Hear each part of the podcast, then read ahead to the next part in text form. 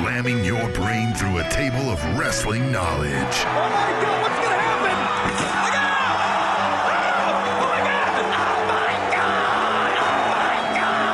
Oh! Oh! Breaking down the week's news and rumors.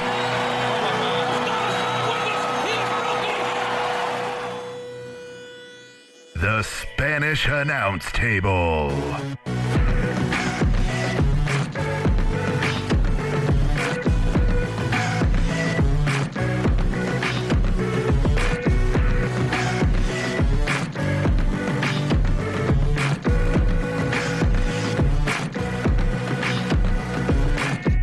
One hundred eighty-one episodes of the Spanish Announce Table. I am Captain Awesomeness T Mac over there. Ah, we just went through. We already recorded this segment. All, well, although we didn't record this segment, apparently it was not. We recording. tried. We tried, and it's a shame because we had a blast. It was going really well, and suddenly, even we had a surprise interview with my wife, who was. When I looked up, she was poking her head into my little makeshift studio that I have here, and we actually did cinco preguntas with her uh, on the fly. It was super fun, and now I'm pissed, and she's not going to believe any of this. She's going to like think that I was like, no, I'm not airing that, and it sucks, man. Well, you know, we can always say it's the lost interview. Maybe we can get her back. Yeah, we'll get her back sometime. But she- my she uh, dogs made a cameo. Like, yeah, I'm Paseo. fucking pretty pissed, man. It was a so fun segment. Oh well, Yeah, we this is. Hey, that's why you guys should donate a dollar so that we have better working equipment so things like that don't happen in the future. That would be nice. Thanks, Christ. guys. It's it's kind of annoying, but uh, this is the Spanish Announce Table, man. We we we talk pro wrestling. Uh, we did a lot this weekend, so let's run through that again. We've already kind of talked about this. I went to the inaugural NWL show this week, which was we've talked about this a lot. It's National Wrestling League starting up here. It closed down. They bought out uh, Metro Pro and uh, St. Louis Anarchy, starting up two promotions simultaneously. Uh, NWL's uh, Fight KC and Fight STL. They had their first show, Fight KC, uh, headlined, main evented by Blaine Meeks, who's been on the show, and the Royal Blood, otherwise known as the Regal Twins, who have been on the show many times, taking on Todd Letterman, Des Wellston, and Christian Adonis. Uh, it was super great. Uh, it was a fun time. They let me have a media pass, got a bunch of interviews, which I had a special out already that hopefully you've listened to. If not, go back uh, and listen to the NWL Fight KC special. It came off really well. We are going to interview the Monarch Jeremy Wyatt, a, su- a great friend of the show. We're going to interview him later in the second hour ish, as well as the Vice President of Marketing, Travis Bowden. Uh, we've already done those interviews, uh, but you'll hear them later. And they the show recorded. and they recorded. God damn it, man! I feel like a fucking putz right now. It That's the best way to It say, it, happens. man. So I did not go to the show, and the reason why I did not go to the show is because I was enjoying my Christmas gift, which was a ticket to go see the great Tom Segura do stand up at the Improv here in Kansas City. And it was amazing. Let me tell you about my Saturday night. I did miss the NWL show, and I kind of was a little bit sad about it, but this night made up for it. So I laughed three different times to almost when I was in tears with the stand up of Tom Segura. And then after that, I was treated to Up Down, which is a pinball and place. video game bar. So I had high quality drinks, played NBA Jam, Mortal Kombat, and then I discovered my favorite pinball game. What was it, you ask? I'll answer. it's the WWE Legends of WrestleMania pinball. It has everyone. This is before Hogan got kicked out of the WWE. So it has Hogan, it has Rock, it has Stone Cold, it has Taker, it has Daniel Bryan, it has Seth Rollins, it has Dean Ambrose, it has uh who else? Andre the Giant. It had them all, and it was so much fun. I got a high score, not the highest score, but the high score up until when I played. I think I got the high score of the night, but not on the machine, and it was so much fun. Here's the other fun thing: they played a WrestleMania special up until WrestleMania six up on the big screen at Up Down. So I was watching Slaughter Hogan. I was watching Hogan Warrior. I was watching Hogan Macho Man. I was watching Steamboat Savage. I was watching it all, and it was so much fun. Loved it. But I love that place though. We've got a whole bunch of tokens that, to go back to that, and we we said this first time we were recording this, but we got a double date. We're gonna bring the wives. Yeah. and and uh, and and we'll go. We'll oh, wait a minute. Huh? I see what you did there. Uh huh. Uh huh. What? I agree because I was just thinking about. Okay. Uh huh. Yeah. Nice shot. You like that? Nice shot. But here's what also I did. and Get Yes. ready for the sound bite. oh yeah. Oh I- yeah. Yeah. Was a You were a Yes. I watched my first ever Star Wars film. Now I didn't see the. I didn't I didn't see the second. uh huh. I But you're saw gonna. Rogue One. You saw Rogue One because you're a. Well, here's why. Let me explain. So we did a team building exercise at my work for my department, and we got free popcorn and a free drink, which was nice. Mhm. And then Mhm. uh, we got a choice of four movies, and we all voted via uh, one of those apps that you know you choose it and it puts it in a computer and blah blah blah blah blah. Anyhow, Rogue One won. So apparently, I work with a bunch of nerds. a bunch of. nerds. And let me tell you, it was okay. It happened, I mean, but it was a Disney movie. They put a lot of move uh, money into that movie. It can't be terrible, but Aesthetically, it was fun to watch. Darth Vader did some really cool things at the end. However, it was just to me formulaic. It was A to B to C to D to E to F and blah blah blah blah blah. blah. Nothing was exciting. right. No, it was just that. Yeah, that should happen. Oh, it did. Cool. Oh, that should happen. Oh, okay, it did. Cool. Like there's nothing to very easy. keep me captivated. So I saw that though. So there you go. Also, I got a new hat, which I'll be wearing from now on all the time in all my new photos. I you got a love it. Canada. Huh? What? What'd you say? You got a Canada. I got a Canada. Yes. And I got a new retro Steiner Brothers t-shirt. And this shirt is fucking awesome. Yeah, and, love and, it. and, and I want to talk about this because uh, you text me a picture and you're like, my new Steiner Brothers shirt. And I was like, man, you are looking like Rick Steiner with your beard. And I want to talk about this. Uh, you have got the most fabulous neck beard I've ever seen. It's pretty great, but there's nothing on my face. Nothing on your face. You have like a, a the the Hogan handlebars going on, Yep. but nothing else like on your cheeks. Literally, like where your where your jawline is is where the hair starts, and it's all on your neck, and that's natural. You- Natural. You, didn't shave that at all. No. You only grow a neck beard and a goatee. That's it. I love it. If only it could flip up, but you know, like I keep getting reminded of that scene from Joe Dirt when he's like, "You're so ingrained with white trash DNA that your facial hair actually grows in like that." yep. Well, I come from the trailer park, so you know what I'm saying? Yeah. Hey, speaking of my beard, though, uh, coming up is going to be some fun stuff. I will be getting my first ever straight razor shave Yeah. from a barber. That's fun. So they're going to take a razor to my face To your face. shave my neck beard and my face. that is a lot of uh you're putting a lot of of uh, trust in one man's steady hands. Yes. Also, uh, coming up this weekend for anyone who has UFC Fight Pass or in the Kansas City area or want to get UFC Fight Pass, Invicta goes down here in Kansas City. And in the main event is my good pal Megan Anderson. She is fighting for the interim 145 pound championship.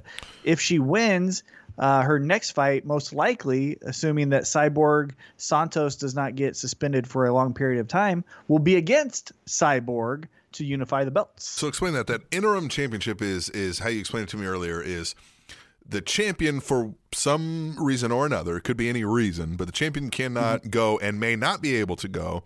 So, in the interest of still putting out a title fight, they put out an interim title. That person will have a title; they'll be called the champion. But if should the champion be able to go, then there will be a unification match. Uh, but if the champion can no longer go or is done, then it's just okay, full title. You're the champ. Right. So in this case, it was because of a USADA uh, anti-doping violation. Typically, it's like, for example, uh, in the men's 135 pound division, uh, Dominick Cruz was the champion, but then he ripped his ACL and then recovered and then ripped it again. So then they thought, well, he's done forever. And mm-hmm. so they made an interim championship because he was the champion, but then was physically unable for over a year to compete. So then they're like, well, we still have to have a champion because men are still fight or people are still fighting. And so here it is. And so in this Yeah. case, Cyborg might be suspended for longer. So if that's the case, Megan, who I assume will win, will then just be the champion. But if uh, Cyborg does choose to fight and is able, then they will have a unification after this fight. But it goes down this Saturday night here in Kansas City at the Scottish Rite Temple, which was where NWL was he- held. An amazing and venue. on UFC Fight Pass. It is a super cool venue.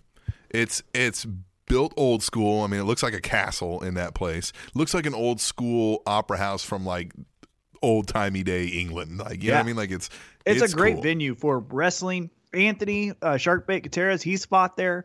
Um, uh, Invicta holds their events there. It's a great, great venue for all types of entertainment. Love it. Love it. But hey, let's Mm. get into that news. Let's get into the mother loving news. Each week we cover the hottest topics right here of the wrestling world, and we'll kick it off. Uh, I'll go first. Yeah. Whoa. That's how excited I am.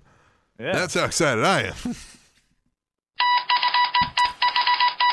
Perfect hire. I mean, he only once nearly bankrupted the company, sold it to someone who nearly did the same, and then stole the wife of our biggest talent. oh, that's my good pal Jeff Jarrett. Jeff Jarrett is once again working for TNA, this time as an executive consultant. Jarrett commented on his new role saying, quote, This is a great opportunity for myself and GFW. And I feel it's a great or I feel it's great for the wrestling business, end quote. Former TNA creative member Dutch Mantell will also be working for the company again. Um, so my beef with this is exactly what my headline says. What are you consulting with this guy? All he's done since he's been gone is run GFW, which has only made news because it's been having stupid problems. And when he was with you, he nearly bankrupted the company. He stole the wife of the biggest talent that was there at the time and arguably the biggest name outside of Hulk Hogan to be there. And he sold it to Dixie Carter, who did wonderful things with it, I, I might add as well. What the fuck are you consulting with this guy for? I don't know. My biggest concern actually was the statement itself. If you would uh, reread it, please, and uh, Uh-huh. I'll point it out as you reread it. Quote, this is a great opportunity for myself and GFW. myself. And GFW. And I feel it's great for the wrestling business. So it's great for me. It's great for my company. And oh, yeah, it's great for everyone else. You know who he never mentioned in that statement? TNA. Yeah. So it's like, fuck? what the hell? Why would you go into someone that's so self centered and selfish on their own stuff? Like, it doesn't make sense. It's just super Uh, I weird. get- we could go on for night, you know. You made a till- great point uh, when we were not recording this first segment in our in our, in our dress rehearsal. Uh, you made a great point that uh, you you went back to even the days when Jeff Jarrett was on WWF, right? And tell the story. Well, look, if you remember this good old song.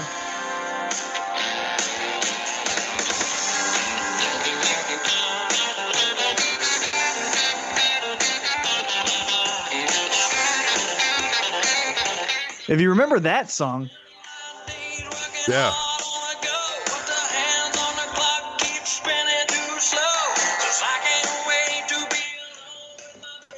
Which listening to it now, So- it's so obvious. But back then we didn't know. well, here's the thing. So that was supposed to be for him, and even he didn't sing that song. Yeah, that was Road Dog.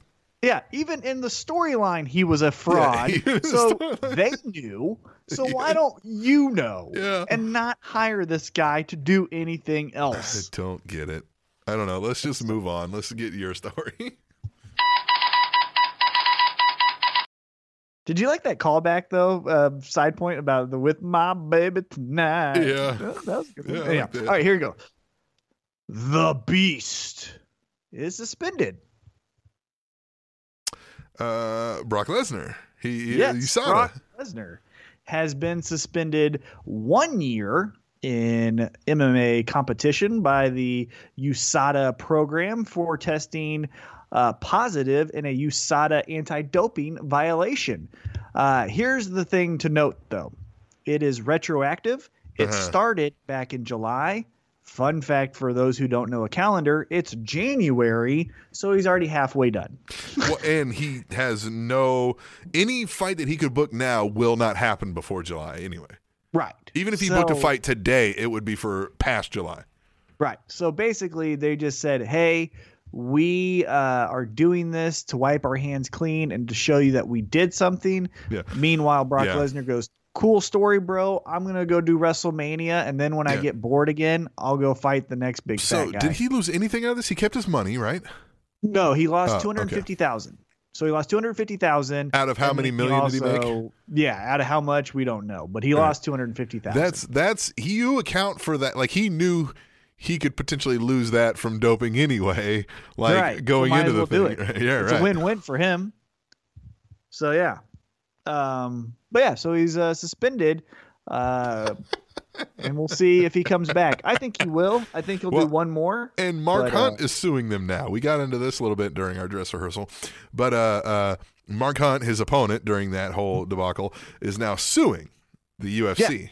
He is saying he is stating his case is that the UFC knew of the violation before his fight with Brock Lesnar, and therefore he uh, was jeopardized in in the sense of his health with a guy who tested positive knowingly for a substance before the fight took place. Now, here's my point. Yes, that could have been, but you don't have a smoking gun as of now. We don't know of that at least. So, from an outsider's perspective, you're fucked. Yeah. And until you can produce that, no one's going to believe that Yeah. that collusion actually took place. Now, speculation and every you know uh, conspiracy theorist will say what they want, but concrete evidence says you've got nothing. Here's the other point, my biggest point on why I'm not sympathetic to your case. Uh, before you fought Bigfoot Silva, you tested positive Yeah, yeah. You knew you were going into a fight testing dirty. So if you know someone else is, you really don't have two legs to uh, stand Yeah. on to say, oh, poor me. If you were this pillar of clean fighting and morality, and I will do the right thing and the best will prevail, all right, good. I'm behind you 100%. But when you also shit the bed, I don't really care if you're gonna go cry to the the lawsuits and say I want more money. I was jeopardized. Blah, blah, blah, blah, blah. No one cares. So one cares. quit your lawsuit. And Yeah. you're a punk bitch for still fighting for him. You're fighting Alistair Overeem in a couple months. Now you can kick my ass. So if you see me, you will. But I'm just saying, yeah, you're kind of a coward and a a, fraud and two faced. Yeah. All right, we'll move on. Cue the collective IWC orgasm in three, two. Ugh. The G1 Climax is coming to the United States in July, according to an announcement made at New Japan Pro Wrestling's Wrestle Kingdom 11. New Japan will run two G1 shows at the uh, Long Beach Convention Center in California, July 1st and 2nd. And this is actually a pretty big deal. This is going to be huge. Definitely. My question, we didn't cover this the first time around in dress rehearsal, but will this be aired on pay per view or how will Yeah, people be able to see this I don't know. in America? Now, obviously, you could do the typical, you know, whatever, like how it was for New Japan, but do all New Japan pro wrestling shows get aired in pay per view form for Americans? Yeah, I don't know, how about that works. Yeah, I don't know. Now I know they have like their network, the New Japan Pro Wrestling Network. So if you give, I think it's seven dollars, you can have that. But Hmm. if I just want to view these two, I wonder how I can do Yeah, that. I don't know. Here's the other thing I was going to say. After Wrestle Kingdom 11, which was incredible, and the first six star match from Dave Meltzer. Yeah, yeah. Can I stop you again? And I'm still as heated as I was in dress rehearsal.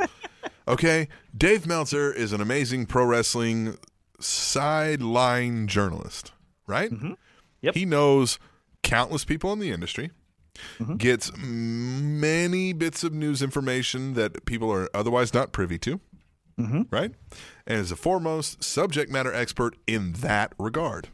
Well, and the other thing that I like that he does is he holds the powers that be, the Vince McMahon's, uh, the Eric Bischoffs, the Paul Heymans of the world, to be honest, right? So he'll Right. call your bullshit, and so Right. he's kind of a uh, a, a man to say, "Hey, I'm going to speak on behalf of what is Uh-huh. Yeah. the truth for Yeah, the no, most part." He's a great journalist in that regard. Right. Uh, what I don't think uh, he has much in the way of is, uh, is an analyst. We put so much stock in this Dave Meltzer giving it a five star match, and now he's giving this his first ever six star match. Dave Meltzer is a fucking twig who's never like been in the wrestling. Like, you know what I mean? Like, I don't understand. Mm-hmm. Like, fuck this guy. Why do we care that he's rating these matches? We rate these matches too. Like, fuck Right. off, man. Yeah, I would have gave that four stars. he gave it his first ever six stars. But neither one of us has wrestled, so who who's right and who's wrong? Yeah, let's ask Jeremy Wyatt what he fucking thinks. Which you know we don't ask him about that particular match later on in the show, but we do. You know what I mean? Like I don't know. Yeah, have a wrestler review it and give his star rating, and that holds more weight than someone who's just viewed this for X amount of years. I've watched it for 20 plus years. Cataclysmics watched it for religiously for 10, Yeah, 15 I've watched it for years. thirty You know I mean? plus years. Yeah. Yeah, Heavy Set, another guy that's Mm-hmm. just watched it religiously. So, you know what I mean? So, Heavy Set's opinion and Dave Meltzer's opinion are the same. It's Right. not, neither one has wrestled, so neither one really knows. Anyhow, back to my point though. After all the hoopla, of a six star match and Wrestle Kingdom, which always seems to be their biggest event, going back to really Wrestle Kingdom 9 when Jim Ross called it and it gained that uh, attention here in America, at least from my perspective. I haven't heard it at that level before Wrestle Kingdom 9. I think it, this is the perfect opportunity to have an event before this Long Beach show and find a way to have Kenny Omega become your champion so that when he comes to America, New Japan comes to America, even though it's New Japan, you have an American speaking on behalf of the company as the champion. Because when the morning shows, the Hot 97s or whatever it is, you know, fill in the blank morning shows, if you want publicity, it's easier to do it with a guy who can speak English as his first language. So I personally would find a way to have him be your champion going into those shows to help you with the PR and press locally and nationally because ESPN would like to talk to Omega over Okada and then have Okada beat Omega and now you have two stars and then you can gain even more attention and more ground and even make it a more worldwide product. That's my opinion. What about you, Captain? Murmur. Uh, you know, I, I'm excited to see. You, know, I, like New Japan obviously is a big deal. Mhm. Uh, and I've watched a couple things that they put out with the Wrestle Kingdoms. Uh, it's just still hard for me to get past the whole, I guess, cultural and language divide. Um, just that typical Yeah, American that going- way. So going back to Meltzer, my biggest beef with New Japan is nothing New Japan at all. I just have this disdain, and it's not their fault at all, again. But Dave Meltzer has such a hard on for J- Japanese pro wrestling that he thinks it's so cool because it's over there that I get mad at it kind of irrationally because I'm like, no, no, no, look, Seth Rollins is every bit as good as Kenny Omega. You know, Randy Orton in his prime was every bit as good as Okada. Tanahashi is John Cena. John Cena, I in my opinion, is way better than Tanahashi. So on and so forth. You know, you can keep going on and on and on. But my point is, is like they're both great, but I still feel the absolute best are in WWE. So even though New Japan is a very fun product to watch, that oversaturation hasn't hit America, and that's why I think it's still so cool. That did you see the Omega match? Did you see the Young Bucks? Blah blah blah blah blah. And uh, I still think like people should still respect the WWE even WWE work, even though you're drowning in it with 90 hours of content a week. It feels like. yeah, uh, yeah. But you they're make a coming good to point there, America, but- and that's a great first step. We'll see how it goes. Omega and Okada, I would imagine, would be main eventing those shows. Possibly. All right. Well, let's uh let's take a break. Let's come back and do a segment that we haven't already uh, went through once. We'll do tweet the table. If you don't know what that is, stick around. You're gonna love it on the Spanish Announce Table when we uh, come back, which is on SpanishAnnounceTable.net and For the span of 186 days, it's not possible to see the sun at the North Pole. Trinity Topics Network, back on.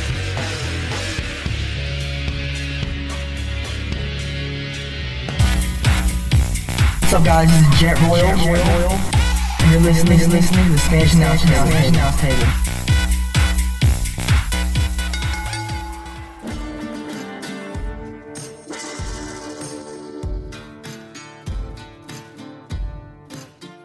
you're back on the Spanish Announce Table. It's time for tweet the table. Remember, eat aces and eights. Unfortunately, yes. Yes, I do. Yeah, yeah. Oh, what a fun. Uh, How that Bischoff kid didn't get shot to the moon with that push. Jesus, he wasn't the worst even at it. Fucking Devon. Oh, and then and then that big reveal of Devon. God, what a mess. And Hogan like really tried to sell that like as much as he could. Oh, look, Hogan is not terrible, and I mean he'll sell a lot. You know, what I mean, he, and like for as much shit as he gets as being like this guy who never puts anybody over, he tries hard to like get folks over. You know, like Oh yeah. just And here's the other thing. Uh, I listened. So I listened to a great podcast uh, besides ours um, that I think you should listen to. And, what? Yeah, that you should listen to and our listeners. It's called Something to Wrestle With with Bruce Pritchard. It gives you such a great insight and analysis of events Because that he was there for actually so a part of. much. Yeah, Yeah, he was there from like uh, WrestleMania to TNA. Like Yeah. he did it all. You Yeah. know what I mean? yeah. Anyhow, Yeah, quietly too. I mean, yeah, he was on screen and did the brother love thing and has been known, but he's quietly one of the major players in the wrestling industry. Oh, in the if you listen to the 1997 Royal Rumble uh, episode, he tells you how they book a Royal Rumble match. It's incredible. Yeah. Anyhow, he talks about how oh, actually his uh, co-host Conrad Thompson, I think his name is. Yeah, Uh, anyhow, he that's talks the, about that's the uh, Ric Flair guy who did the Ric Ric Flair's show. podcast is no more. Right, but that's the guy who did it.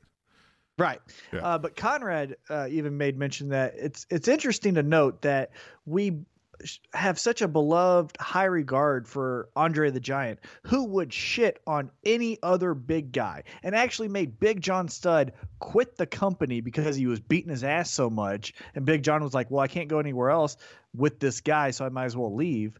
But yet Hogan gets trashed because he protected his spot.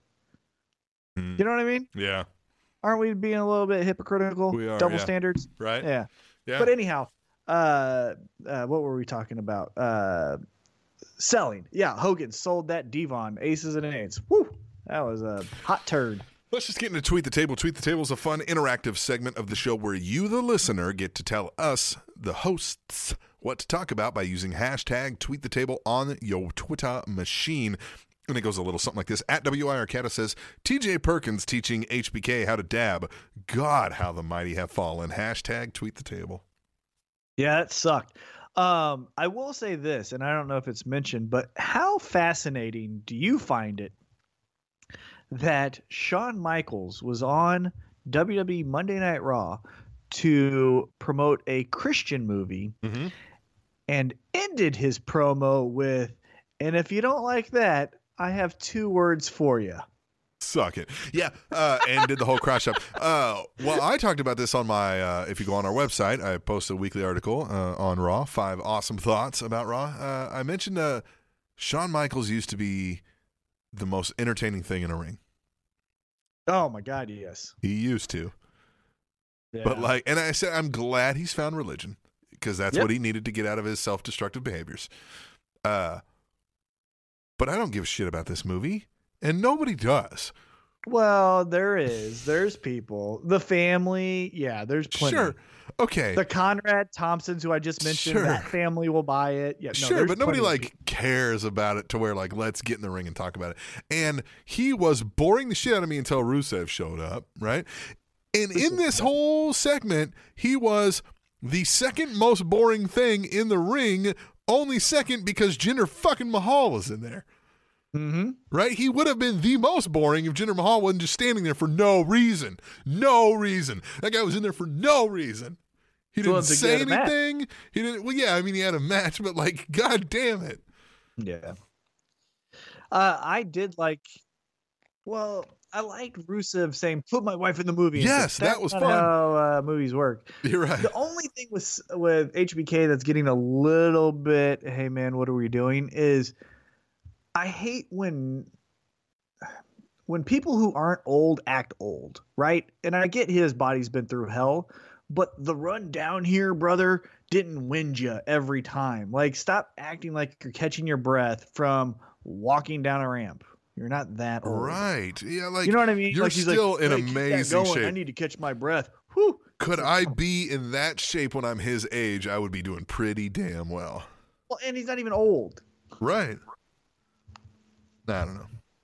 but I love him. Yeah. yeah. All right, let's move on. At B underscore double underscore D.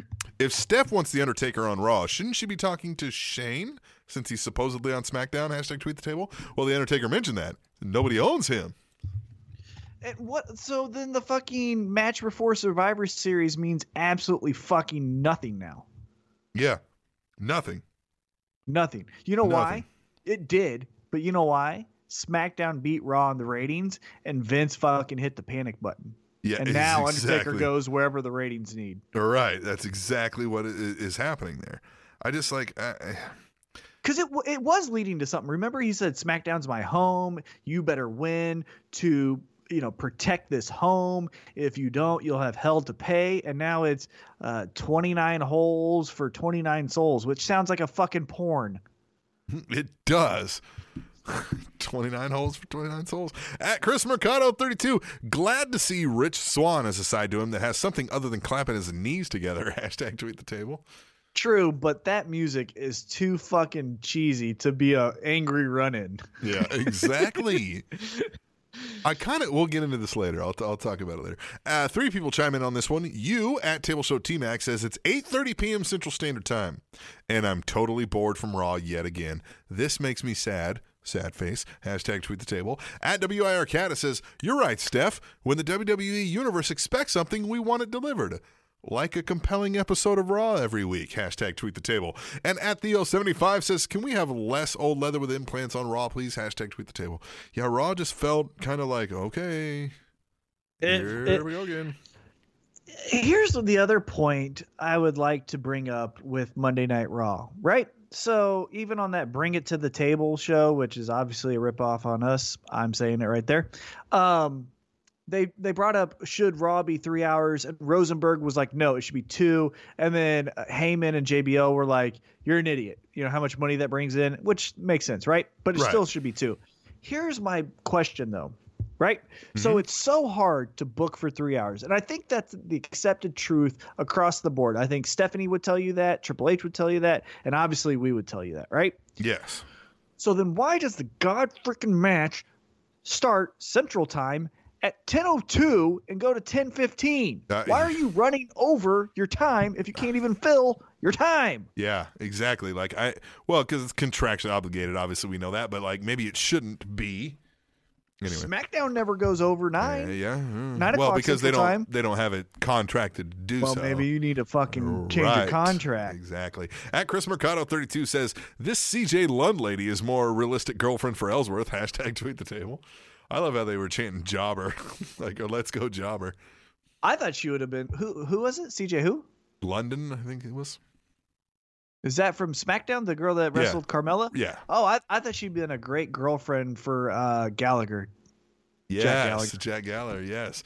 At the Iceman, Forever says SmackDown was good. Corbin is really good. I'm intrigued by the Carmella Ellsworth story. I also like Natty versus Nikki. Hashtag tweet the table. I- I'm upset with the whole Corbin thing because um, we just have him job so cleanly and easily to one AA from John Cena. Like it's not even like John Cena doesn't have to dig deep at all. Well, the expectation would make you say, I want more, but I like that. You know what I mean? Like, that's how matches should be, is what I'm trying to say. It shouldn't take every single guy three AAs. Of course not, but like but it seemed like it was just like Cena. So the whole storyline has been Corbin going, and they're pushing Corbin to the moon. They're trying to get him Love into it. this main event thing, right? Right? And he's like, You know what's no. not going to him with the moon? You Huh. know what's not going with him to the moon? what? His his hairline. His hairline. Uh, yeah, but like, so he's sitting here saying, "Nah, screw you. You old, washed up. You're out of here. Stay out of here. This is my time." Okay, never mind. You can just beat the shit out of me pretty easily. Like, it just kind of ruins the whole thing you were going for. Well, y- yes, but what my point is is without the context of knowing that Seth Rollins kicks out of three of them and everyone kicks out of one, Yeah. like that should be what beats someone is one AA. That's my point. Get what I'm saying? Like traditionally speaking, that should be what takes someone out. It, it's it's overkill that now we have to do three AAs, five uh, stunners off the Sure, yeah, yeah. That it's one you AA. I guess that's not my biggest problem. It's just that like Yeah, I know what you Uh, mean though. okay, like it wasn't an epic encounter. Right, like it didn't Yeah. seem like it was hard for John Cena at all. Right. Like any match he ever wrestles is as long as that took. Yeah, Like he didn't I have agree. to like look surprised. Like he didn't have to think, "What do I got to do to beat this guy?" It was Mm-hmm. just, "Ha ha, psych." I understand. I get that. Uh, I do love the Carmella and Ellsworth thing. calling I it don't care. Carmelsworth. Everyone hates on Ellsworth. it's I still Carmelsworth. love him. What? It's Carmelsworth. Carmelsworth. I do Yes, like that. Yes. Um, but I've, I've got another angle. Okay, so I've talked before about how we how I want Ellsworth to be the one who's actually like smart and cunning and sinister, right? Let's just wipe that away because maybe that's not believable. But what James Ellsworth does have is this history of making stupid fucking choices, right? So Carmella's like, "Hey, James," and for whatever reason, he has some inexplicable charm, and she starts kind of he starts growing on her, right? And she's like, "Man, what what the fuck is wrong with me? What? It's this guy, but she keeps liking him." But it starts going to his head, and he's thinking, "I'm God's greatest fucking gift to women," right? And some other girls see how she was able to use him, so they're like, "Well, shit, I can use Ellsworth too." And some starts flirting with him. Somebody, let's just say it's I don't know, fucking Alexa Bliss. And so he gives in, drops Carmella, breaks her heart, goes with Bliss, and she just fucking uses him real quick and dumps him, and now he's got nobody. Carmella gets a good face turn out of it, and Ellsworth's sitting there going, Oh, damn it, I screwed up again. Like, and that would be so fun. yes, I love Yes. that. Did you catch the backstage segment where uh, she's like, you know what? I'm gonna take you, or does Right. do something, but he's like, I'm a kiss, and she's like, ah, hold on. Yeah, you're right. yeah, let's calm down. Yeah. Yeah, I love it. Yeah. Yeah, I love this storyline. I like it a lot. All right, at Lady Undertaker says, uh, Wow, Mick Foley clean shaven. I'm sad. No more Mountain Man Foley. Hashtag tweet the table. And at double A underscore WIR says, Is Foley going to come out bald next week? Hashtag tweet the table. Uh, my point was, that motherfucker was so shaggy, he had to get his hair cut in shifts.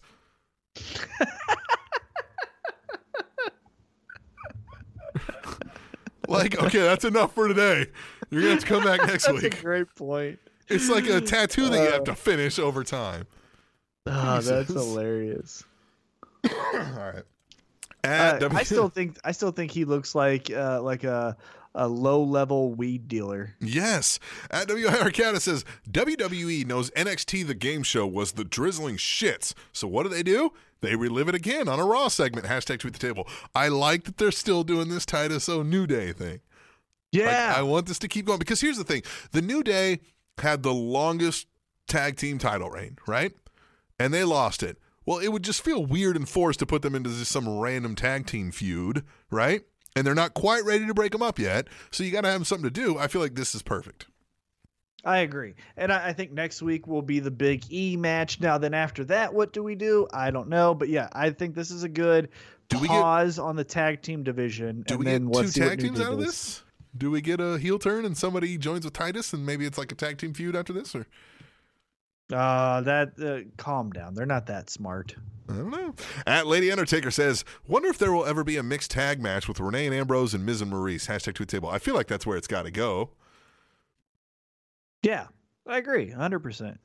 Yeah. It seems logical at least. And and they can protect Renee. She can learn just enough to get a few moves here and there, and you know, of course, Maurice yeah, has and- wrestled before, so she knows how to bump for her. So Oh, she can just get the hot tag and a pin, and that's it. You You're what I mean? really. Yeah, that's all they really need to do. All right, four people chime in on this one. At Table Show T Mac says, so it's Undertaker versus Braun at WrestleMania. Hashtag tweet the table. At Chris Mercado 32 says, at least we know where Taker has been these last two months. He was busy digging 29 holes, and at his age, that takes a while. Hashtag tweet the table. At WIR Canada says, Taker in the Rumble. If I wanted to watch a bunch of old farts in the Royal Rumble, I'd watch the Gimmick Battle Royal. And at Lady Undertaker says, Love me some Taker promo. His voice makes me orgasm. Love his dark greatness. Hashtag tweet the table. Whoa. Hot Hello. take. Hot take, Hot take. His voice makes her orgasm. hot take, and hot panties. That's a hot take and hot panties. Woo. Well, she is the Lady Undertaker. I guess that would kind of make sense. Yeah, now it's starting to make a little bit more sense. Right. Yeah. Um, That's clearly where they're leading, right? The mat, or did you catch the segment? Yeah, because he's watching from the back. Braun and he was Strowman the is. only one. That's the why only I one. said it. And there's if they no way- showed him. There's yeah. Go ahead. I would say if they would have showed him and Roman and Seth all different shots watching backstage okay, look Yeah. at how important this this uh, announcement is. But they only showed Nope. one guy. And not not even the most naive of wrestling fans thinks the the Undertaker's winning the Royal Rumble, right? Like Fuck so, everyone. right? Goldberg won in a minute. Well, yeah, I guess you never know, but I, I would be shocked. I, I, I would not be surprised if Goldberg wins it. I would not be surprised if uh, fucking anybody wins it, really. But the Undertaker is just like that's not why he's there. He's not gonna have another title reign. It's just uh, like I would be shocked. That's Well, clearly you a know. setup. Strowman and him are gonna go at it. And that's where it's going to lead, and that's going to be sure the big hope match. not, because don't you still want to see the Cena Undertaker? I do, but here's where here's where I'm kind of upset about Brock beating the streak. Yes, that was a cool moment, but uh, that's what ending the streak was built for. You're gonna make this next big monster, Braun Strowman. He hasn't had like a WrestleMania match yet. He could have gone on his own streak because he's an unbeatable monster. Like this is what that was built for to build somebody who needs that final little push to make it be like, oh, okay, damn. yeah, right? but wouldn't we be upset if, let's say, the streak breaking the streak never happened, right? Mm-hmm. Wouldn't we be upset if they still run that same promo with the streak intact and we go, oh, okay, so Braun's going to break the streak because this is going to be Undertaker's last match, and then we're still whining about something? Sure. Oh yeah, I guess we would, but it just felt Yeah. more right because Brock didn't need that rub, I guess. But you know, whatever. It was what it was. It was shocking. So, But I think he did because after that, I mean, there was no bigger attraction in wrestling for a solid year and a half than Brock Lesnar. it's true. It's true. Well, what really sold it was the Heyman Well, but Yeah. you, it's a package deal. Yeah, it is. At B underscore double underscore. I honestly don't want Kenny Omega in WWE. They'd just mess him up and put him in like 205 Live or something. Hashtag tweet the table. Yeah, he'd be in the club. He'd be in the rubber band club. Pew, pew. At Chris Mercado 32 says Neville and Rich Swann are very awful on the mic. Hashtag tweet the table. So is everyone else in that division. Yeah. At Theo75, uh, JoJo is the Raw main event. What a beauty. Hashtag tweet the table. You like JoJo. Uh, they actually hired a uh, new announcer from the House of. Hardcore. I saw that. Have you seen the pictures of this guy? He looks like a fucking dork. All right. At Chris Mercado 32. You know, I put on, uh, I think it was on one of my posts that I was like, uh, God damn it. I didn't get the job again. Maybe I should actually apply for the job. How did I not get the thing? Why did they just ask me? Don't they know? yeah. At Chris Mercado 32 says, nice to see the women of SmackDown Live are getting to make a history for a change. Hashtag tweet the table. Yeah. the, uh, hey, I cage match. all. Yeah, because those whole um, women making history thing was all re- you know relegated to Raw for a while. This will be nice. But where does that luchador girl come in? It's gonna be Mickie James, isn't it? I hope so. But I where does so, she too. come in? Because now it's a cage. Uh, yeah, it's a cage. underneath, like Undertaker. Does she repel from the ceiling with an RB sandwich? At Lady Undertaker says, The Is- last person that ro- that propelled from the sky in a mask in WWE didn't end up too well. "Yeah." Uh, at Lady Undertaker, is Daniel Bryan really comfortable in his role as SmackDown GM? Seems to be awkward at times. Hashtag tweet the table. Well, yeah, because he was never good on the mic. No, I think he's amazing. I think the times that where he's awkward, I actually I, think he's great on SmackDown Live. Where I don't think he's great is in the backstage promos on oh, SmackDown. Oh, I think he's great there too. Oh, God, I think he's I awesome everywhere. I hmm. think I think sometimes it bleeds through too much and it's not anyone's fault, but I guess health, but he wants to wrestle. yeah, I know it. You know what I mean? So sometimes when he cuts a promo, what he would do is get in your face, but he knows he can't because now he's reg- regulated to, you know, a non wrestling role. So he goes, well, shit, I actually wouldn't do this, but I guess since I can't wrestle, I'll do this. And it comes off a little awkward, I think. But I still love it. It's awesome. He's the best. At WIR Cata says, lol. Rollins thinks he will be main eventing WrestleMania. That's cute. Hashtag tweet the table. Well, it'll be a main event match, whatever they, you know, Yeah, however yeah. they build It'll that. be He'll be the- on the poster. It'll be one of the seven main events. At B Right. underscore double underscore. What? B underscore double underscore. Oh, B underscore. I didn't hear that part. Enzo Amore looks like the Stephen Hawking of this generation. Hashtag tweet the table. I love the scooter.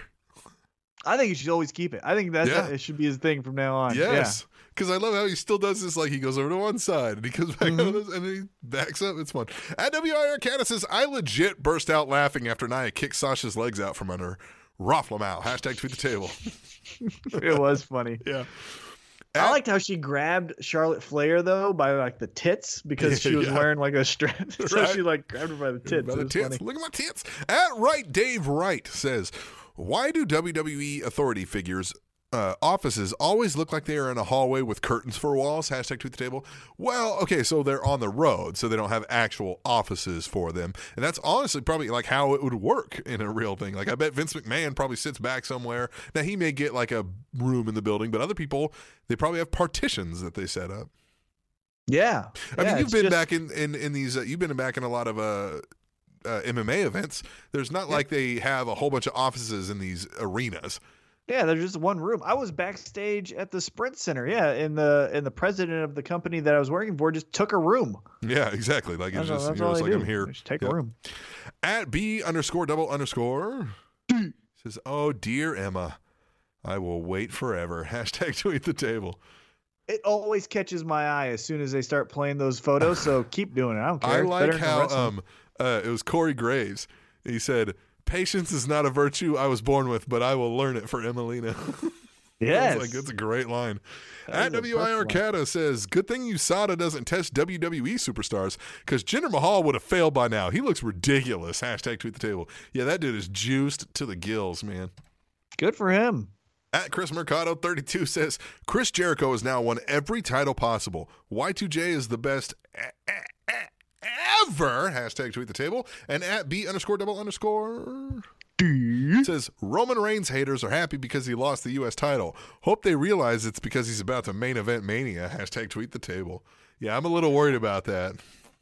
I'm just happy that the U.S. title can actually have a storyline.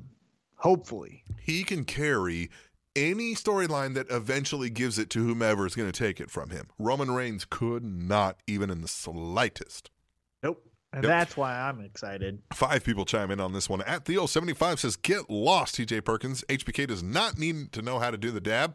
Hashtag tweet the table. At WIR Canada says, So HBK's part on this Raw was to plug his lame Christian movie and then kill Rusev's heat. Sounds about right. Hashtag tweet the table.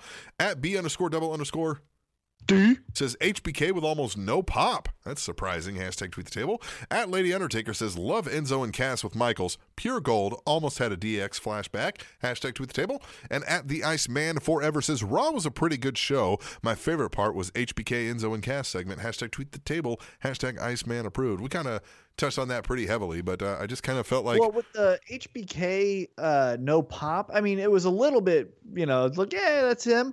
But I think we're starting to get conditioned to know what to expect from the part timer retirement guys Yeah. walking out. well, and they made it very clear he's out here to promote a movie.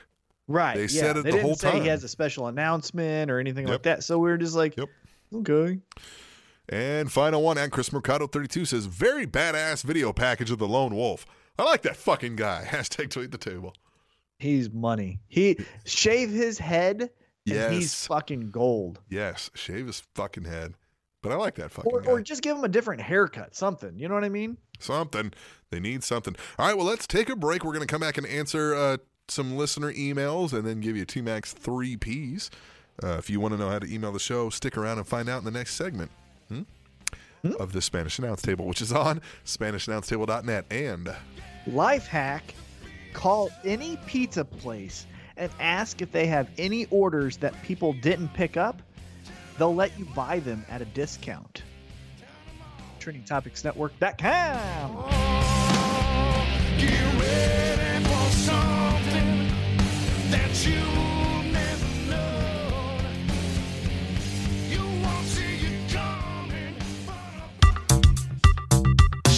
This is the Mile High Magnum, Magnum Dak Dak Drape Drape Dak Drape, and you're listening to the Spanish Announce Spanish Spanish Announce Table. Announce Table.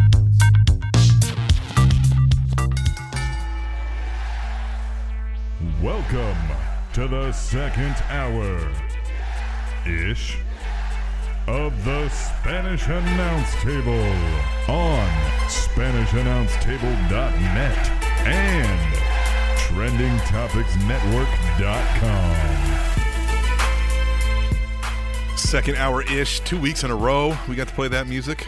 That's what I like when we have interviews. That's the only reason I like interviews is is we get to play that music.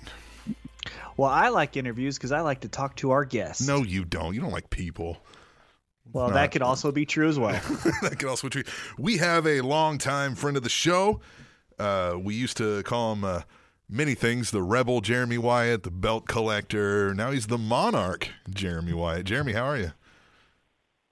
I am good. How are you guys? What's this like my third, fourth time here? Oh, it might even be more than that. Gosh, I don't know. At this point, you you did a you did a WrestleMania, couple WrestleMania specials. You did the Strider Wyatt interview. Yeah, maybe four. then we did a. Strider Wyatt one hour special about your guys' one hour or your guys' match for Metro Pro. Yeah, yeah, man. You're almost the the third co-host at this point. We got to give you royalties at some point. Sign, sign me up. Give me some royalties. I'll take them. So let's get into this. The last most of our listeners knew outside of, say, the uh, Kansas City, St. Louis area, you were retiring. You were having your last match, and that's not the case anymore. Something drew you back in. You want to get into that? Yeah, I mean, uh, I, I don't ever like classifying something as like completely retiring because it's wrestling, but Sure. the plan was I was like 99% certain that uh, that match in July versus Strider was going to be my final match. And then uh, pretty much the same time that was going on, the the wheels started going in motion for this the the whole NWL, and um, it was uh, Major Basden, the the the, uh, the guy who you know created NWL. His, the very first show he ever went to, uh, independent, you know, was uh, the the match with me and Strider back in July. So Oh, wow. uh, so uh, you know, I, I guess if he's going to see one of, you know, that's that that was a good one to see. That was. Anyways, uh, uh, so you know, Chris Goff kind of was keeping me informed on what was going on. I was like, yeah, man, you know, really like you to be a part of this. We know, you know, you're, you know, quote unquote retired, blah blah blah. Uh, and then uh, just the more that I learned about it, uh, the more you know interest I had, and um, you know, finally got to the point where like you know, there's really no reason for me not to be a part of this.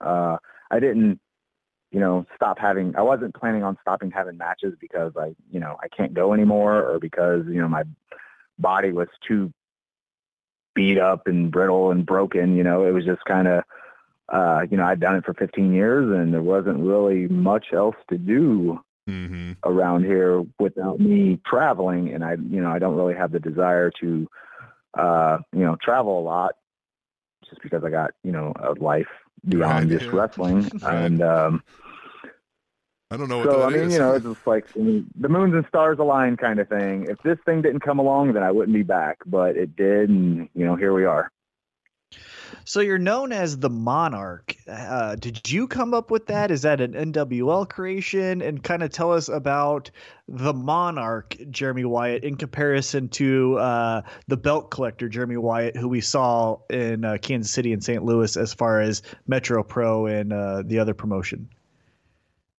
Uh, yeah, I mean, I came up with the name. Uh, I was willing to come up with a new name altogether. You know, because you know, pretty much everybody did. right. Um, but uh, you know, they were just like, "We want you to be Jeremy Wyatt," and uh, so I wanted to come up with a new moniker of some sort, uh, just to do something a little bit different. I didn't want to come back and do the exact same thing. Uh, so I came up with the Monarch with the idea. Basically, it's um, you know, like as you know, the rebel or whatever. Uh, I, you know, I've been a babyface for four or, you know, the last four or five years in Kansas City area.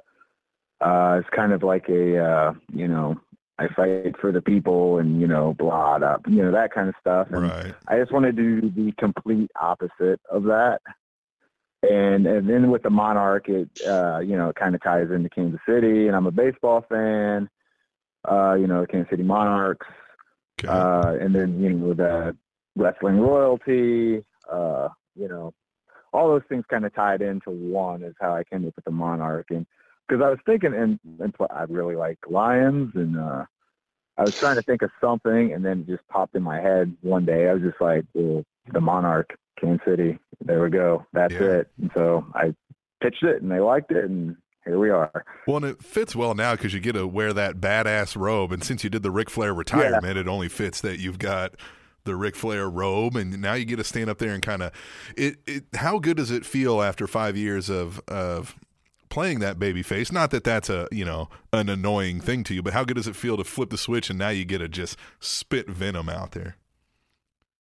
I mean, it's a, it's a lot of fun. Obviously, I, uh, you know, I I never was like real fond of being a baby face until kind of like the last year or so. I I learned to enjoy it more, and I I think I became pretty good at it. I think the thing is with me is I don't really change too much. Mhm. Like I'm not really that much different than I was. It's just a little couple tweaks here and there. Uh, but I think uh, being babyface for so long and kind of being, you know, like they're they're trying to reach a new audience, a bigger audience. But you know, quite a few of the fans that were there, they know who I am. So I think the fact that I was able to play a pretty good babyface, it uh, helps me be an even a more effective heel now. And uh, you know, like I said, I'm not I I'm not changing too much, but I'm just tweaking some things here and there, and you know, I got a lot of ideas going forward. So I think uh, I think uh, people will be in be in store for some uh, pretty good stuff and some different stuff that maybe they're not quite expecting to see from me. Okay. Well, when we spoke with Major, uh, we did an interview with him a, a few weeks back. Uh, he he spoke about how this is kind of going to be a more family friendly show, kind of a show for all ages.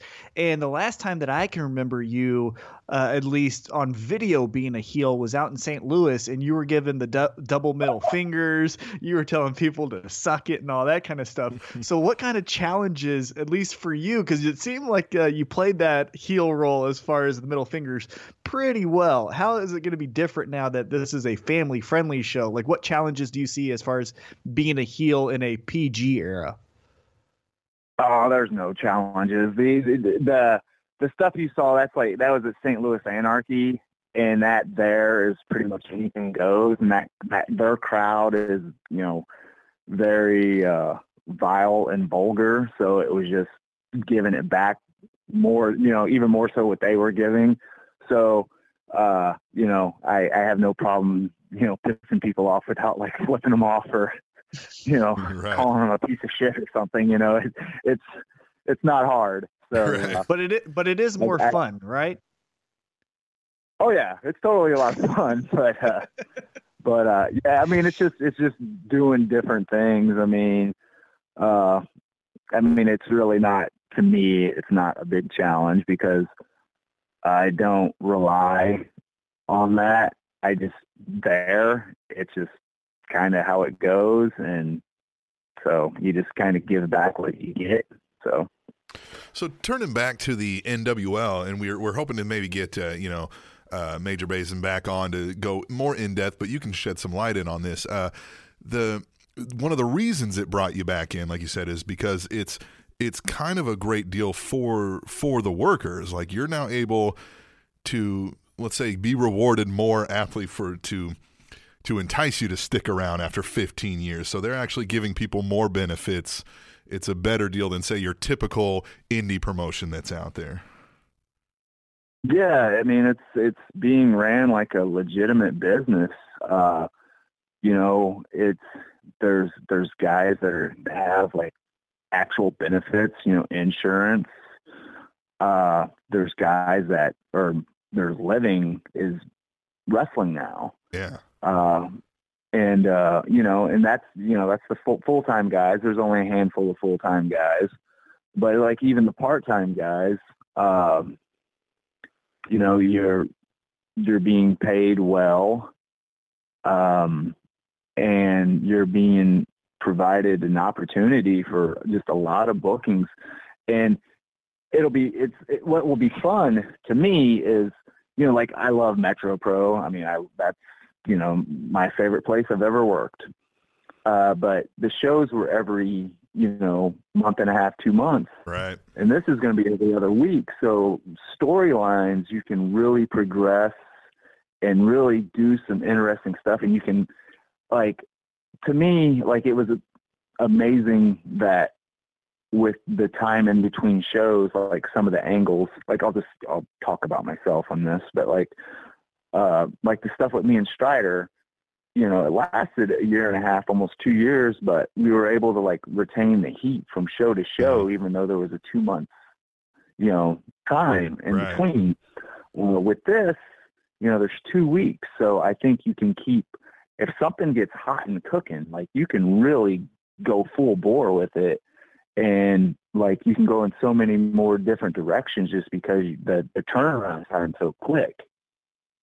And I think uh, you know, once this thing really gets going and they really get, you know, deep into angles, that's what's going to be the driving force of, you know, bringing in a consistent crowd, show in and show out. Because, you know, a lot of people are complaining about the prices going up and, you know, they're not going to be able to afford it. But if you're giving them something worth seeing, they'll find a way to pay for it. I mean, Mhm. people go to, you know, T-Bones games and uh, Missouri Mavericks games and say nothing about the price. Yeah, it's not an outrageous cost. It's just yeah. Our, our product is better than their product. Like, uh, I mean, in my opinion, like minor league hockey and minor league base, and well, it's not even, it's independent baseball. Yeah. Uh, like I think, what- I think what we're offering is a better product than what they are. So, uh, you know, like I said, you don't, you don't hear people complain like, oh, I got to shell out 30 bucks to go to this Mavericks game Right. Right. or whatever. Well, one So, thing, one thing um, about your yeah, heel that's my turn, opinion. uh, one thing about your heel turn uh, this time around is now you're actually aligning yourself with Michael Strider. Have you guys done that before, as far as this kind of role where he's your manager? And I mean, you've only done one show, and it was the the first uh, Fight KC show, but you've done some promos as well. How has it been working with them this time around, as far as kind of a team? Uh, I mean, it's been you know it's been fun obviously so far, and I, I think it's going to get you know even more fun as we go along.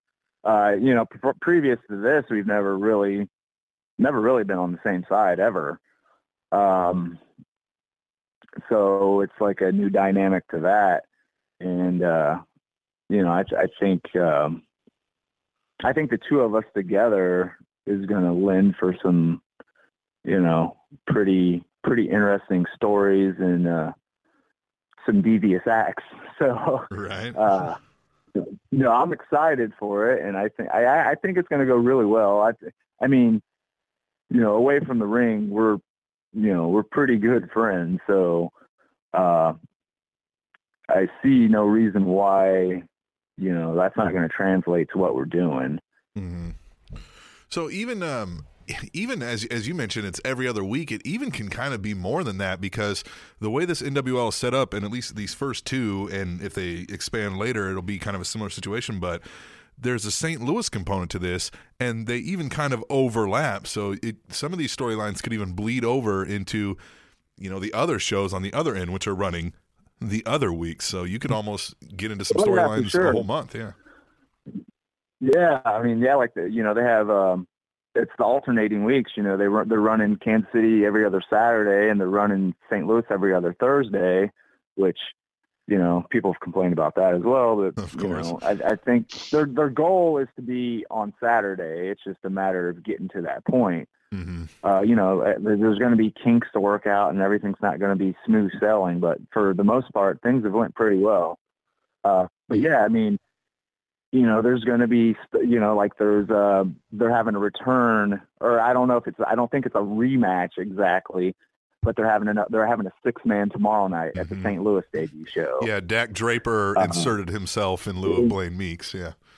Yeah, with the Regals, I'm not sure. I think, I think the Blood Brothers are on the St. Louis side, which is uh, Matt Grundy and Davey Gibson, which formerly was Fitchett and Vega. Uh-huh. I'm not sure who the I'm not sure who the third partner is, but I would imagine it's Uh, Todd. so, but yeah. but uh so there's going to be you know and i'm sure like i'm sure at some point that i will go to st louis for a handful of shows here and there and i'm sure you'll see more guys you know i think they want to keep it you know i'm i'm just guessing I, you know i'm not in the meetings or anything but Sure. from what i gather they want to keep it pretty separate for the most part sure. but there's going to be a little little weaving in and out of, of Well, guys you know so- stuff going on so Well, and so Major brought it up. Uh, you know, the, he even he brought out an infamous PowerPoint to explain how to work, and the crowd even began chanting for the PowerPoint. Uh, but yeah, so eventually, what the way he, he sold it is. Uh, they kind of run in seasons, and the wins and losses matter because then there will be almost a tournament like feel at the end of the season between the two sides for kind of a brand supremacy, which is is always a neat deal because I think there's an inherent uh, you know, there's an inherent thing that people like to get. It's almost like a sports team. You like to to just shit on the other city for no reason, you know. Yeah, exactly. So, uh, and I like the the the idea that wins and losses are going to matter. hmm Uh, it gives it a more it gives it that more of a sport feel, and uh, you know I can see. You know, as the, as the year goes on, you know, like you're, you're in July or whatever, and they've got, you know, guys' win loss records listed, and you know that kind of stuff, and and there'll be there'll be reasons for guys to be actual contenders to titles and not just like random uh you know oh we need to put so and so in a match so let's just throw him in this title match and you know the guy's three and nine this year but he's getting a title shot you know or whatever examples Right. like that but uh uh yeah man I, I i think they got a lot of really good ideas and um I mean, like I said, it's it's going to be a work in progress because I'm sure some things that they want to do right now, they're going to try, and maybe they don't work the way they want, and they're going to adjust. I mean, that's you know, that's just how it works. But I I think the you know they got people in in line to do the job, and I, I think uh, you know they're all going to work together really well, and they all kind of add or have something that they can, you know, contribute. You know, not every guy there is like the exact same guy who, you know, Chris, you know, ran in uh, independent promotion for the last five years and worked for WWE. And then you got like, you know, Major, who's a businessman. You got Travis, who has a background in Memphis. You got, you know, I think Derek Stone's helping a little bit. And I know he's doing the with the helping with the, or he's actually the head trainer, but I think he's probably helping with the booking. Derek's got, you know, 25 years of experience and you know so on and so forth so uh you know like i i'm i'm really excited for the whole thing Well, talk us about talk to us a little bit about that first night, the first Fight KC uh, show. So we've heard from fans. You know, I've seen the posts on Instagram, Twitter, Facebook, all of that stuff about how great of a show it was. The LED screen looked amazing. You know, the venue was really cool. But being a pro wrestler that night, being a part of their first show, what was it like for you? And kind of describe that night from your point of view. um you know i was i was really excited going into it. And um you know I, i'm i'm just as excited about everything like after it's over. The night you know for the the, the first night and you know the like everything went pretty smooth. Um you know and, and just the, the venue's really cool. Like it it's you know all i was thinking was at some point you know that place is going to be full.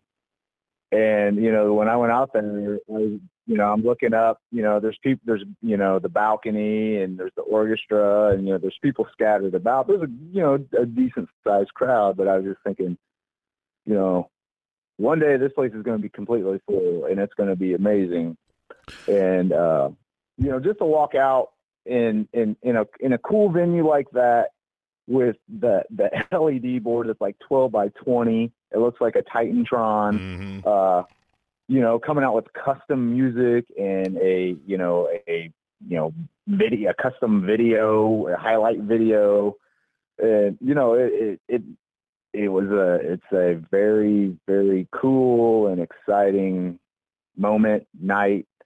uh, and I don't see how uh, any guy who was a part of the show couldn't be excited kind of for the future. Yeah. So- I- I think that was a, a huge thing about it too, is because a typical knock you'll get on the indies is that production is low, lighting's bad, you know. But this was this went all out. I mean, production was top notch. You had independently commissioned music, like you said, the gigantic video board, an amazing venue, and it was loud already. And that thing was, you know, probably not even a third full. So I can't imagine uh, what it's going to be like as the word gets around. Uh, and I'm super excited for that. So the next one coming up here is what the 21st, I think is the date. Next Saturday. Yep. Uh, Yep. Do you already know who you're who you got on that show? I have no idea. I haven't right. heard anything yet. Some Uh, other poor unsuspecting soul. yeah, I mean, I'm sure it's not going to be Last Callow again. Right. I, uh, I I would prefer an opponent that uh, helps me at least break a little bit of the sweat. So Yeah, T Mac says you should grab shark bait and throw him around the ring a little bit. you know, I'll, I'll toss shark shark bait around. He shark bait's coming along pretty good, man. He's he's uh. I see him up at the uh, the training center That's here and there, and you know, that's another he's thing. uh, he's, he's gonna be uh he's he's gonna be pretty good, I think, one day. That's another thing that we didn't haven't touched on yet either. Is so right now they have a training center per se, but they are actually building. I think it's a ten thousand square foot training and Yeah. performance center here in Kansas City, and it's going to have state of the art equipment. And there's even more big things coming down that they haven't even released yet. That only we've only heard wind of. So I'm sure some of the folks that are involved know some of the cooler stuff that's going to happen. But that that training and performance center is supposed to be one of the best places to work out in the city. Yeah, it's gonna be insane. Um, that's a I, it's it's the people.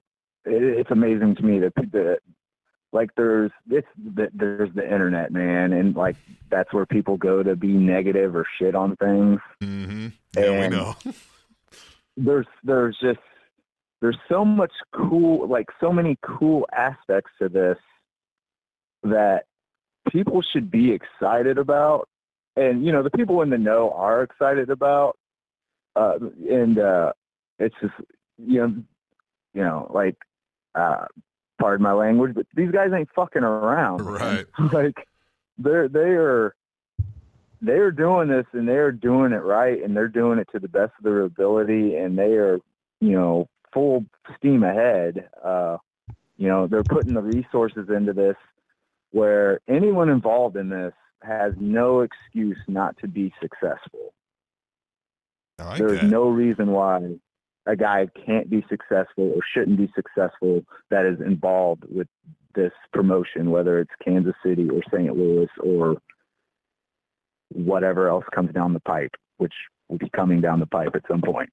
Well, I like it, man. I appreciate you coming on. We'll let you go so you, so we don't have to waste your your whole evening here. But everybody needs to check it out and check out your new social media stuff. It's all over what Monarch, Jeremy Wyatt on the Facebook and that sort of thing. Um, January twenty first. Uh, and uh, word is these are going to be put up on YouTube later, and they're still working on a, a TV deal. So people even outside the area are going to be able to see this.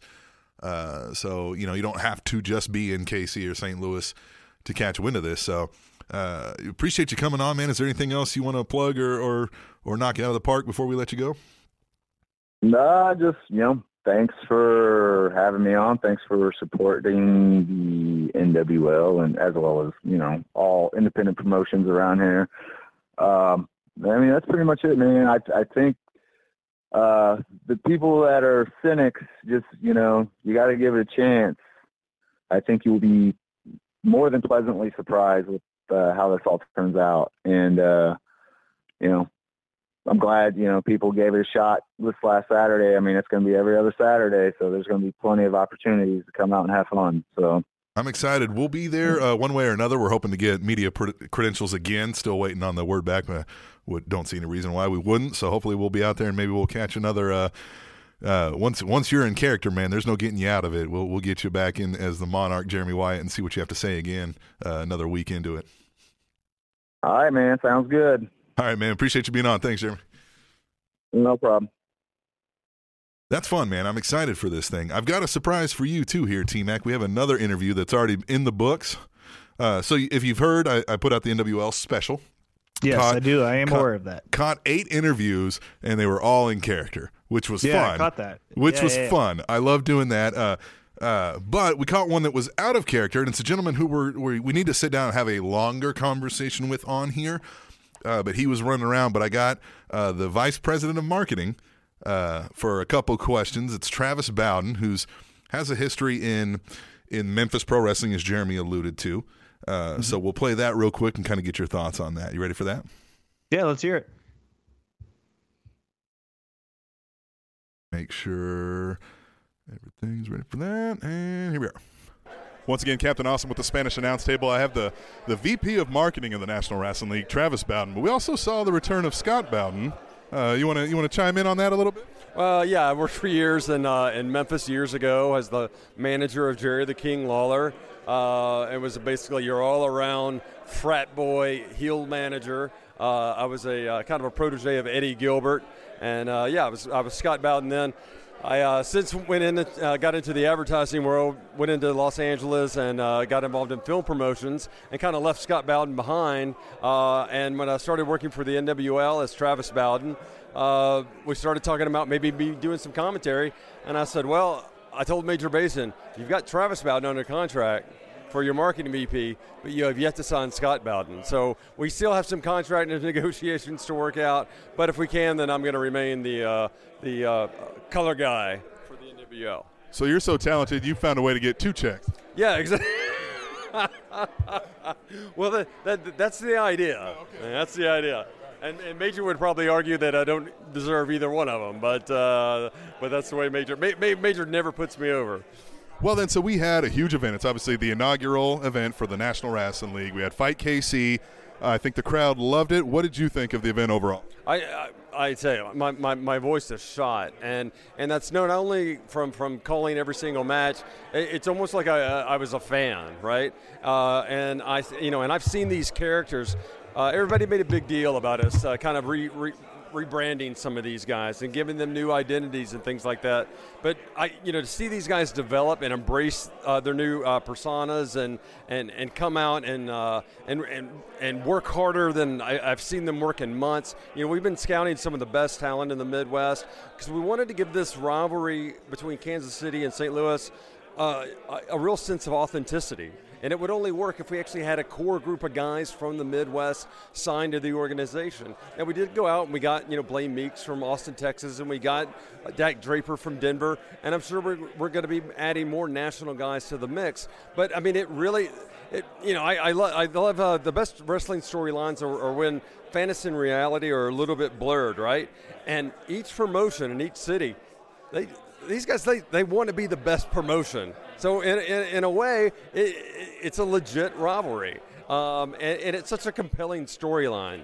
Uh, to, to, to communicate, and it's a great story to tell, and I think everybody was really into it. And to close the night, you know, with everybody chanting "Fight KC," I mean, that was the exact reaction that we were looking for. Uh, you know, it, it, the, definitely the, the guys on the KC side enjoyed the, the home field advantage, uh, and it just makes it sense to maybe bring it back next next week in uh, St. Louis, right? Exactly. Well, I appreciate your time. I won't keep you. You've got a lot of hands to shake and all that kind of stuff. But is there any last words for the NWL fans? Uh, well, I just think this was a tremendous start, and uh, you know, I know that there were uh, a lot of doubters out there uh, that, that you know said that we were you know trying to uh, to recreate wrestling or something like that. We just want to make this the best wrestling town in America. I mean, Kansas City uh, and, and St. Louis both were both tremendous wrestling towns. So I grew up in Memphis. That was a that was a huge wrestling town. We, you know, we just want to take local wrestling back and make it something special again.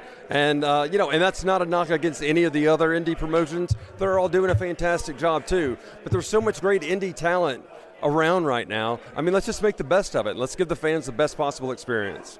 Well, you heard it there first. Travis Scott Bowden, thank you for your time. Thank you. So that was it. Uh, I'm super excited for this thing because it is fun to have a, a local thing that we can go to twice a week. Uh, they're even kind of letting us walk around and play journalists, which is fun. And uh, it's just, you know, it's unique to see somebody doing the indie promotion and not an indie style. Does that make sense? Of course, yeah. Yeah. From all things uh, that I saw online, uh, from our uh, Tweet the Table Instagram page and uh, Facebook page that you posted, and then some other people along with like uh, the Regal twins and Anthony and Major and stuff like that. It all looked amazing and it all looked really top notch. So I'm excited to uh, go to the next show uh, coming up on the 21st, see the second show, because it's always easy. I always say that. It's Oh, always yeah. easy as far as it's not easy to get the show running, but it's easy to make a splash, mm-hmm. right? You can do Yeah. all the bells and whistles on the first show. Go do it again, right? Well, and it's even, so you that's know- where it's going to be fun to see Right. if you can do it twice. And Yeah. you got Jeremy Wyatt in here who's believing 100%. You got Michael Strider believing 100%. Major's obviously a smart guy. Yep. Uh, Look, some of got these a lot guys- of talented people who could make the, make this a real thing. Some of our friends of the show believe so much that they quit their current jobs to go work for this thing full time, which is Yeah. is saying a lot. you Says know? something. Yeah. Says something because, and these are people that are not young and naive to the business. They know a shyster when they see one. They've been screwed over and you know, like screwed out of pay and stuff like that. So they they don't just jump in and go, "Oh yeah, you're gonna okay, fine, you're gonna pay me." No. So for them to say something gives me uh gives me pause and reason to believe that uh, this might be something. And uh, God, I'm just we'll continue checking it out. But we're gonna take a break. We're gonna come back and answer some listener emails. Big thanks to all the folks at NWL for letting me hang around out there, and especially Jeremy Wyatt coming on and talking to us about his next stage in his career. But we'll be back next, uh, right after this break, for the emails on the Spanish Announce Table, which is on SpanishAnnounceTable.net. And The largest prime number is 13,395 digits long. TrainingTopicsNetwork.com. Coming to break with them, you're never walking out again. So you're back on the walk back. So turn your back on the walk back.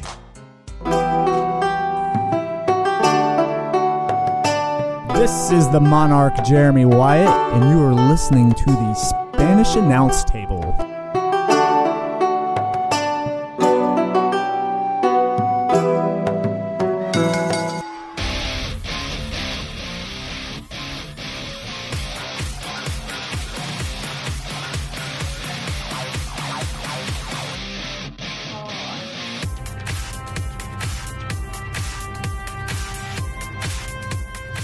I like this theme music. I know some people aren't a fan, but I like it. I like it's a good homage, and the beat works with it. It's fun. It fits her It does. because it's kind of cheesy. You kind of don't like it.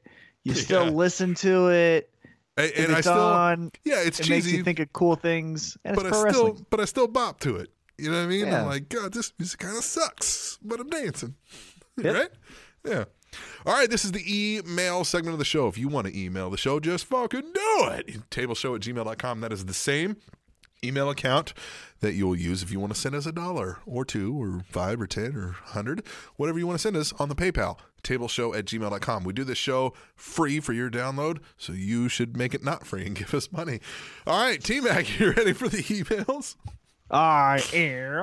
All right, let's get into them. We always kick them off. Uh, we've only got two this week, so this will be quick. We always kick them off, though, every single time. Never fail with Katie, the first. Lady. She says, What's up, guys? I really only have one thing to talk about, and maybe a possible WrestleMania match. Hmm. The backstage segment with Stephanie, Sasha, and Bayley, I thought, was interesting, especially with Steph when she got in Sasha's face about being the actual legit boss, and Sasha looking like she was going to hurt her. Now I read stories that uh, that Sasha is supposedly getting a big match at WrestleMania, and the legit boss having a match with the boss is pretty big. And if it's not Stephanie, then who?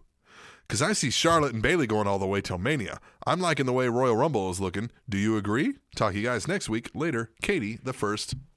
Lady. You think we could see Stephanie McMahon versus Sasha Banks? I bet they could run that angle and go, mm. here's, you know, the the heir apparent to WWE taking on Snoop Dogg's cousin and running with a media thing with it getting Snoop Yes. Dogg involved. I think it all makes sense. I think it's easily plausible. It's it writes itself. The whole oh you're the boss thing. Yep. I don't know, but for some reason, my gut says with Goldberg, Lesnar, Undertaker, Cena, AJ, split show on top of that. So then even more matches from a SmackDown lower, you know, tag match and then a Raw lower singles match. All of that content. And I know it's already nine hours. I don't see adding Stephanie will add value. And I True. she's a mother and she'll have shit to do. Vince isn't getting any younger, so she probably has more shit to do this year than last. So maybe but I just think with the responsibilities, Vince's age, and how much now with the split show they've got to fit into WrestleMania because everyone gets an award at WrestleMania time. Yes. Um, I don't see it happening. So who do I think? I think it's been a four woman show since the brand split. Yeah. And the fourth woman or the fourth woman who is now coming up as far as uh, up and coming star is Nia Jax. So I could easily just see a fatal four way, right? Bayley, Yeah. Charlotte, Sasha, Nia Jax. They find a fun moment to relive the rivalry that was Charlotte and Sasha, and they fight each other like Kevin Owens and uh, Sami Zayn did. But I think it, to me, I think that's the safest, easiest way to get everyone in at one time and have a fun little match. Yeah. And it's a fatal four way. That's just my opinion. I like that. I, and I agree with that. All right, Katie, the first. Lady. Love hearing from you. All right, what do we got next? In the second email. Mr. The, the number two Fourth email. Row. What? Yeah. Mr. Fourth Row. Mr. Fourth Row. Yes. Every time he emails, we don't have at least four emails. Stinks. It's like his own curse. Yeah. It's like yeah, it's like the curse of the Bambino, but if the he- curse of the if fourth he row. Doesn't email, we'll get more than four. We'll get six. Yeah, right. All right, here we go. Hey all. So the Hi. Undertaker was on Raw this week and He said was. he's back He and is. entering the Royal Rumble. He is. Didn't he say the same thing about being back on SmackDown a few months ago? He did. How many times can a superstar say they're back before we say, "Duh"? Yeah, no shit. I mean, I mean, using the this logic, every superstar can say this every week they appear on Hey, Raw or hey, SmackDown. Hey, the Spanish announce table is back. Or even worse, when they come back from commercial break. Yeah. What do you back. all think? Yeah, Once I again- hate that. Once again, that's my view. Not from the cheap seats, not from the expensive seats, but from the fourth row. Yeah, Mr. man, I- Fourth Row. I uh, uh I hate it. I hate it every time. And and just like like they're like Shawn Michaels is back. Well, no, he's not. He's just standing in the Mm-hmm. ring fucking talking. Same thing with the Undertaker. Like, oh yeah, you're back. Not yet. You're back at the Royal Rumble. Maybe if you don't get injured in training before then. Yep. Like, fuck. I think it was a great pop initially when so the pinnacle of this statement as far as a crowd reaction and everyone getting their panties wet was when Rock came back and said he is back home. And everyone was like ah, blah, blah, blah, blah, blah, blah," and then he cut the promo on Cena right? Yeah. that's that's the pinnacle. And i think everyone is hoping that their stardom and their fanfare and their following will get that same reaction by them saying i'm back.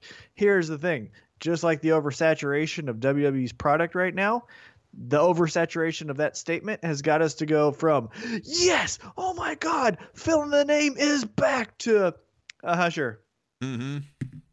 yeah Uh, that's my favorite superstar. Phil in the name. phil in the name Phil in the name. Oh, and his valet, Adele, computer. Adele, computer. With his manager Dick Izinia. All right, let's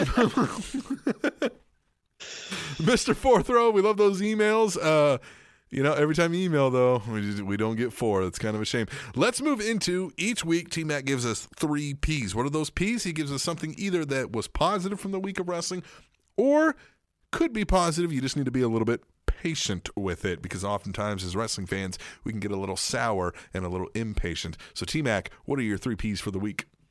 Here it is. P1, it's a positive. Okay. It is Y2J is the United States champion, making him a Grand Slam champion and making the United States championship, hopefully, so it's a tad bit of a patient, hopefully a storyline in a three plus hour Raw segment or show, I should say. Where when we start talking about the greatest wrestlers of all time, I mean, where are we putting Jericho? now? I mean, yeah, like he's in the top ten, right? He's nine Yeah, that feels good. Like real low top ten to me feels right.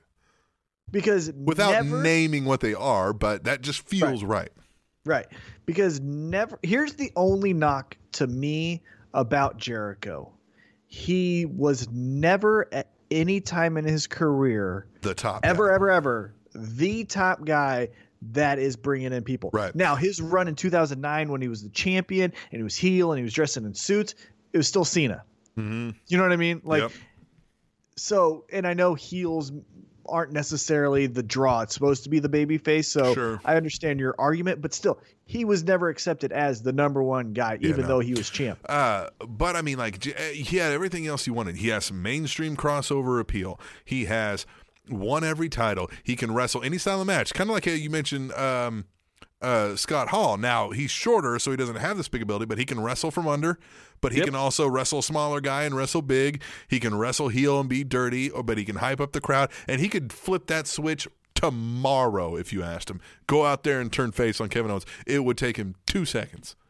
Oh yeah, the the positive attributes of a Jericho career is, I mean, almost as long as his list. You know what I Yeah, mean? So right. it's incredible.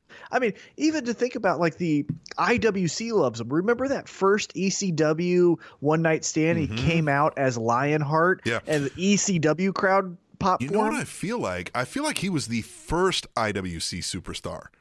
Right? Like the first Yeah. IWC darling because that's when the internet started booming was right when Mm-hmm. WCW was starting to fuck him over a lot. And everybody was like, "Hey man, that's when This we first started cool." realizing the power of the internet wrestling community in pro wrestling." Because Mm-hmm. that made WWE go or F at the time and go, "Well shit, man. Clearly people want to see this guy in a big spot." And they wasted no time putting him in that spot when they got there because of that reason. There's no Very other true. reason Vince McMahon would have put a guy of that size and stature in the spot he put him in if it wasn't for that IWC response.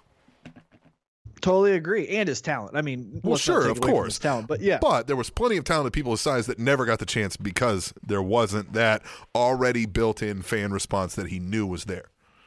You know what? After we post the show, I'll ask that question on our Twitter. Who was the first IWC darling? If Yeah. it isn't Jericho, I'll put Jericho as there, but then you know someone else. Yeah.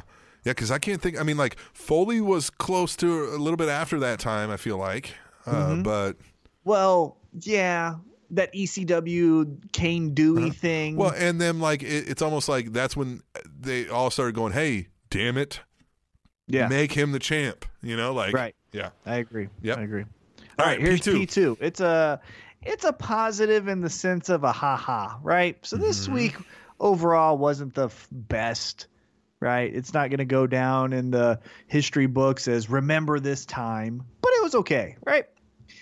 Uh, 205 live. Did you catch what happened?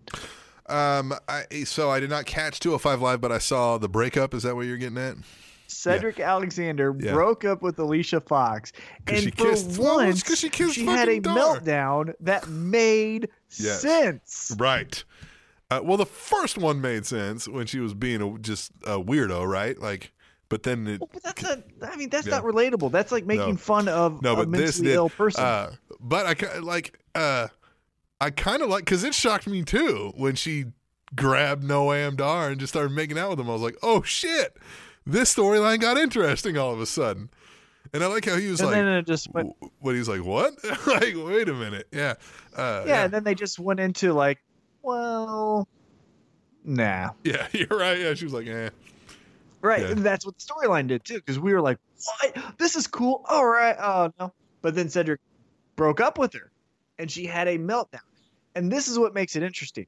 When she does the crazy thing backstage and throws a cake at Nia Jax or whatever, to me, and maybe I'm being too liberal and sensitive, and even though I'm black-hearted and I hate it, people, uh, that's kind of like making fun of a mental Ill, Ill person, right? Yes. Like they're just flipping out because they flip out. Well, Yeah. What I was Randy show you- Orton's? She has intermittent explosive disorder. Right. Like I can go to a mental hospital and show you 15 of those people, and Right. it's not funny. You It's know not what I mean? funny, right? But a woman scorn, now that I can get behind. We've either seen a woman scorn, made a woman scorn, or you are a woman scorn. Yes, And hell so hath no relate. fury, like Yes. a woman scorned. All right, I like it. Now you give that some legs, and these outbursts. Now I can say, okay, I get it. Yeah. You know what I mean? Like Yeah. this isn't a mean spirited So, thing. so here's what I've thought about 205 lately, and I haven't watched the most recent episode, but I, I, our biggest knock coming into it was you guys have no storyline outside of telling us that Brian Kendrick was close to being a child molester by picking up TJ Perkins from high school and taking him to a warehouse to roll around in their underwear together. Um, beyond that, there was nothing to it. But now we have the gentleman Jack Gallagher, and we've Uh-huh. got this storyline. So I'm like, hey, Yep. man, in an hour show, that's not terrible. yeah, they're they're getting some legs. Yeah, they're they're giving it a uh, starting shot. to run with the ball. Yeah. All right, here we go. P3. three, and it's a positive. Okay. All positive Now, this I week? said or no, this- was patient. The other one was, right? No, they're all 3 They're all positive. positives. I like it. The Y2J thing had a hint of patient just because the U.S. title could easily go back to Roman Reigns next week, and this is all for nothing, uh, which unfortunately could happen. Yes. But it's my P3 is a positive, and it's Dolph Ziggler losing after the heel turn. Yeah. right? So what I like about this is typically when someone goes the other side of the fence, either baby face to heel, heel. To baby face, all of a sudden now they're unstoppable. Yeah. Well, what's great about this is Dolph Ziggler was losing as a baby face, gets mad that people are helping him, and now his anger is working against him and he's still losing. I guess I didn't think of that. And that's a good play because that will continue to fuel his angry demeanor. Right, because if it's just a one week outburst and then the next week he just has a little chip on his shoulder and he wins, well, hey, we can all relate to that. And now he can But if you keep relax, losing yeah. And then say, fuck both of these guys, I'm going to hit them with chairs. Well, now you're an asshole. Yeah. Yeah. Which I kind of like. I, I just kind of still wish, like, now I know we've talked about how you don't like how they suddenly change everything when they flip sides, but the music just doesn't fit with a heel No. Dolph Ziggler and the pink, you know, shirt and the turning around and the, you know what I mean? Like, you've got to have a little bit of a change, though, in your demeanor. well, just resting bitch face isn't enough. Right. I think a good subtle change that Dolph Ziggler can pick up on is like what the Usos did, right? So their music was jumping around, Yeah. fire, hit it. Now, walk. Right. Just walk to it. I don't care about you. Yep. Yeah, don't And turn I around and shake your ass. Just fucking walk out and like get to the ring and let's do this. I'm ready to kick still somebody's show ass. off. Still like Yeah, it, the show off aspect and the Mr. Steal Your Girl still plays well into a heel, but right now that's not his focus. Right now his focus is God damn it, I can't win. I gotta fucking beat somebody. I don't Right. like all the other stuff's got to go to the side. The the turning around and shaking, the fucking Mm-hmm. putting your arms like all that's fucking like no. I'm getting in here. I'm getting work done. Yep. Right. I agree. I like So it. I like the three P's. I like that, man. That's good. All right, well, let's get the fuck out of here, man. We've had a long show. We had a dress rehearsal for the first segment. I really wish you all could have heard the impromptu Oh, Cinco. Preguntas with my wife. It was fun, and the dogs made an appearance, but Paseo. Oh, well. Yeah. Oh well. The rest of the show was good. Big shout out to uh, Jeremy Wyatt and all the folks over at the NWL for uh, letting me play along this weekend, uh, and hopefully more to come on that. And we will be back next week for episode 182 of the Spanish Announce Table, which is on SpanishAnnounceTable.net. And A human eyeball weighs one ounce. TrendingTopicsNetwork.com.